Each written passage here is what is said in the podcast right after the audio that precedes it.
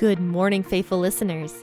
You have tuned in to the P40 Ministries podcast, the one place where you can get a daily explanatory Bible reading to start your day strong. This is your host, Jen, bringing you a brand new episode out of Genesis.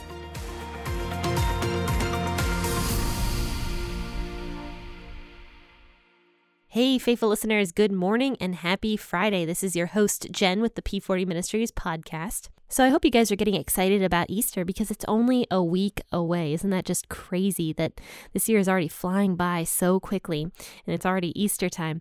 So let me know what you guys like to do for your Easter traditions. We don't really do a lot on Easter Sunday. We usually just hang out with our family members and that's about it. But I always like hearing new Easter traditions and uh, seeing what everybody does and enjoys on Easter Sunday. So send me a message on P40 Ministries at www.p40 40ministries.com slash contact and you can fill out a contact form and i'm pretty accessible i'm pretty easy to get in contact with and uh, i see a lot of people's messages but sometimes i kind of wonder if um, they see my messages back. So, if you don't receive my message and you do contact me, please know that I probably did message you back. I'm just, I'm really honestly not sure if people are getting my messages or not because they never respond back to me. It could just be because they just don't respond back to me or they're not getting my messages. I'm not actually sure. So uh, if you do contact me, just let me know if you receive my message or not, and that will help me out a lot. But let's go ahead and read Genesis chapter 41, verses 38 through 45 today. We're going to be talking more about the story of Joseph and how he gets elevated to a place of honor. So grab your Bible and your cup of coffee, and uh, I will be reading out of the WEB version of the Bible this morning, but you, of course, can read out of whatever version you prefer. Pharaoh said to his servants, Can we find such a one as this, a man in whom is the Spirit of God? Pharaoh said to Joseph, Because God has shown you all of this, there is no one so discreet and wise as you. You shall be over my house. All my people will be ruled according to your word. Only in the throne will I be greater than you. Pharaoh said to Joseph, Behold, I have set you over all the land of Egypt. Pharaoh took off his signet ring from his hand and put it on Joseph's hand, and he arrayed him in robes of fine linen and put a gold chain about his neck. He made him ride in the second chariot which he had, and they cried before him, Bow the knee! He set him over all the land of Egypt. Pharaoh said to Joseph, I am Pharaoh. Without you, no man shall lift up his hand or his foot in all the land of Egypt. Pharaoh called Joseph's name Zaphnath Paneah, and he gave him Asenath, the daughter of Potiphera, priest of On, as a wife. Joseph went out over the land of Egypt. Quick recap before we start talking about this passage. So, Pharaoh brought Joseph out of prison because he had heard that Joseph had this special ability to be able to interpret dreams. And Pharaoh had had two dreams that were very disturbing to him, very scary. In fact, they were probably close to nightmares to him, and he was very scared about these dreams and wanted somebody to interpret them for him. And you know, Egyptians at this point in time, ancient Egyptians, were very big into divination and uh, uh, different things like that. So Pharaoh called his magicians in and his wise men in and was asking them to interpret the dream. But these men could not interpret the dream. And you know why? It was because this dream was actually from God. This dream was from God, so only somebody with the Spirit of God could actually interpret this dream. It was impossible for anybody who did not have God's Spirit inside of them. And Joseph did have God's Spirit. Joseph also had a gift of being able to interpret dreams. Joseph was brought out of that prison because Pharaoh had heard about him interpreting the baker's dream and also the cupbearer's dream. So he brings him out of prison, and Joseph gets all dressed up and shaves himself and cleans himself and presents himself in front of Pharaoh. Pharaoh then tells Joseph that he heard that Joseph could interpret dreams. And Joseph does a fascinating thing that Joseph does consistently all throughout his time in Egypt. He says, It is not me, it is God. He always is bringing it back to God. Joseph was a very faithful man, a very God honoring and God loving man. And so he always brought it back to God, even though he was standing in front of the most powerful person, probably in the ancient world at this time. He was standing in front of one of the most powerful people, and he was still unafraid to talk about his God to Pharaoh. And so Pharaoh kind of ignores Joseph a little bit when Joseph starts talking about God and he just starts in asking uh, Joseph to interpret this dream. So finally, Joseph interprets the dream, saying that there's going to be seven years of plenty and then seven years of famine after that. And so Pharaoh is so impressed that Joseph was able to interpret these dreams that he says to Joseph and to all of his servants that are in this house, he says in verse 38, can we find such a one as this, a man in whom is the Spirit of God?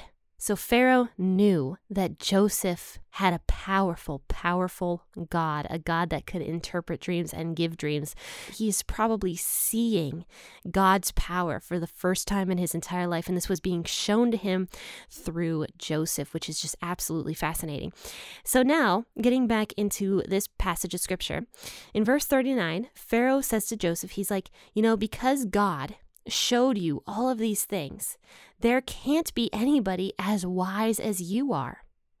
Which was actually probably true in Egypt because Pharaoh had brought in all these wise men and all these magicians that couldn't do this. So, somebody who has God's Spirit is going to be a wiser person than somebody who does not.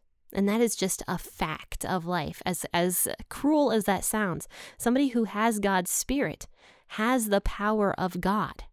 And so somebody who has the power of God is going to be more powerful, is going to be more wise, is going to be more knowledgeable than somebody who does not have that spirit.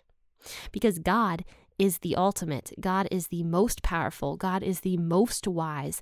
God is everything. He is the creator of the universe. So he is going to be more powerful than humans. And especially if he gives some of that spirit to certain individuals, then yes, they are going to be able to do things that somebody who doesn't have God's spirit would not be able to do. So Pharaoh was not wrong when he was saying to Joseph, There is nobody in this land who is as wise as you are. And he says, you will be over my house. All my people are going to be ruled according to your word. So he's so impressed with Joseph that he is making Joseph second in command to him. And he is saying, You are going to be basically Pharaoh number two. You are going to be a ruler of this land.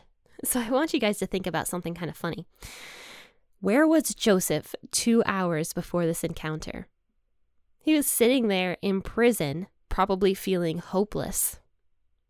And now he is in front of a king, and not just in front of a king, being a servant in front of this king, but being elevated to second in command. This is how powerful God is. He can take a slave, an insignificant slave, and turn that slave into a ruler overnight within a couple hours. This is just how powerful and how merciful and how loving God really is. It's just absolutely fascinating to think about how quickly this happened. You know, Joseph's sitting there in that prison for years, wondering, you know, when am I going to get out of here? Why does this keep happening to me? And yet, God was working that entire time. He was working by bringing the chief baker and the chief cupbearer into Joseph's presence so that Joseph could interpret their dreams. He was working and allowing Joseph to wait until the time was perfect. Because think about if that cupbearer had gone to Pharaoh right after he had gotten out of prison and told him about Joseph. Well, Pharaoh probably wouldn't have thought anything about it. He probably, maybe, would have let Joseph go. Joseph would have gone home and still had been hated by his brothers and still would have had the same problems back in the Hebrew land. Pharaoh never would have considered Joseph ever again. And yet now Joseph is standing here in front of him and Pharaoh is making him second in command. The timing was absolutely perfect, even though it was probably excruciating for Joseph to wait and wait and wait and wait for this moment. And he didn't even know that this moment was coming. It was probably excruciating for him. Now he is being honored and being blessed for his waiting. So when we think that God isn't doing something in our lives or we're wondering, why is it taking so long? Why are we waiting in this position? Why? Why are we in this position? God is in fact doing something. He's doing something. He's always working, he's always moving, he is always waiting for the best possible time. And this obviously was the best possible time, even though Joseph had to wait. He is being honored. And it's just, a, it's such a fascinating story. This is why I love Joseph's story. It just shows how waiting on God is the best way to do things. And I don't I can't think of anybody else in the Bible that has such a strong story about waiting on God for God to do the best possible thing. I can't think of anybody else that has such a fantastic story about waiting. And yet, Joseph here waited on God still had faith in God, and now God was blessing him a hundredfold for Joseph waiting and still being a faithful, humble man. And so now, Pharaoh is putting this signet ring on Joseph's finger and he's uh, clothing him in these linens and he's putting this gold chain around his neck. So Joseph went from having nothing in prison to having all these fine things after prison. And so now Pharaoh makes Joseph ride in the chariot behind him. So he's still showing the people I am in charge, but now here is my second in command. So Joseph's riding in the second chariot behind the Pharaoh, and the people are bowing down to Joseph as he's going through Egypt and riding around in this chariot. The people are bowing down. So think about those dreams Joseph had at the very beginning. The stars are going to bow down in front of him, and the moon and the sun even are going to bow down in front of him. And now, all these people, the entire nation of Egypt at that time, are recognizing Joseph for who he is and bowing down to him. So Joseph very, very much was a dream interpreter with a strong gift of being able to interpret these dreams. And it even says, Pharaoh sent Joseph all over the land of Egypt. So it wasn't just in one city that these people are bowing down to Joseph, it was all over. And so Joseph is going through these cities and people are just bowing down to him. So now, after this, Pharaoh says to Joseph in verse 44, he says, I am Pharaoh but without you, no man shall lift up his hand or his foot in all the land of Egypt. He says, okay, well, firstly, I am Pharaoh. I just want to make that clear. I am still in charge, but you have tons of power. He says, no one will do anything unless you say it's okay for them to do you are going to be in charge of everything. Even if a man decides he wants to go somewhere or decides he wants to do this or do that, you are in charge of that person. And he says, then in verse 45, he ends up calling Joseph Zaphnath Paneah. So he changes Joseph's name to an Egyptian name because Hebrews were kind of considered to be filthy to Egyptians, which is kind of interesting. And we'll, we'll learn more about that later on. But Hebrews were not people that the Egyptians liked. And so he changes Joseph's Hebrew name, which is Joseph, to Zaphnath Paneah, which is quite a mouthful. but he ends up giving uh, Joseph this wife who was named Asenath. And she was a daughter of Potiphera so this was not Potiphar, the first guy. This is Potiphera, priest of On. So this other guy was named Potiphera. He had this daughter named Asenath, and Joseph ended up marrying that young woman. And it says right after this that Joseph went out all over the land of Egypt. So after he is honored and brought out of prison, after he is made second in command, and after he gets married to this woman, he travels. so Joseph has quite the life. He has a life of splendor and power, and also he gets to go out and see all these different areas of Egypt. And now, instead of just being over a household or a prison, he is over an entire nation, an entire nation of Egypt.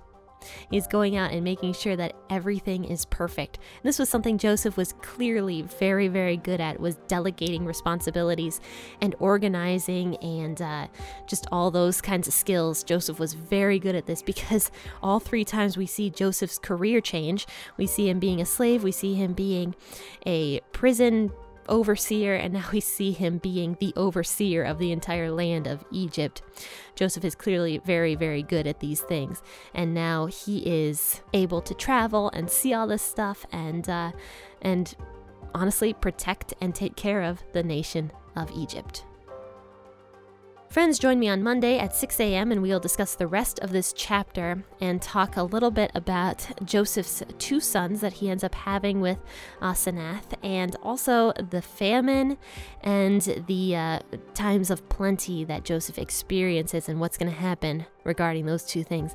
So join me on Monday and we'll discuss more about Joseph, but also make sure to go to my website www.p40ministries.com slash the blog and take a look at the blog post i will have out tomorrow morning and i will drop a link to that in the bio of this podcast episode. Friends and faithful listeners thank you for tuning in. Happy listening and god bless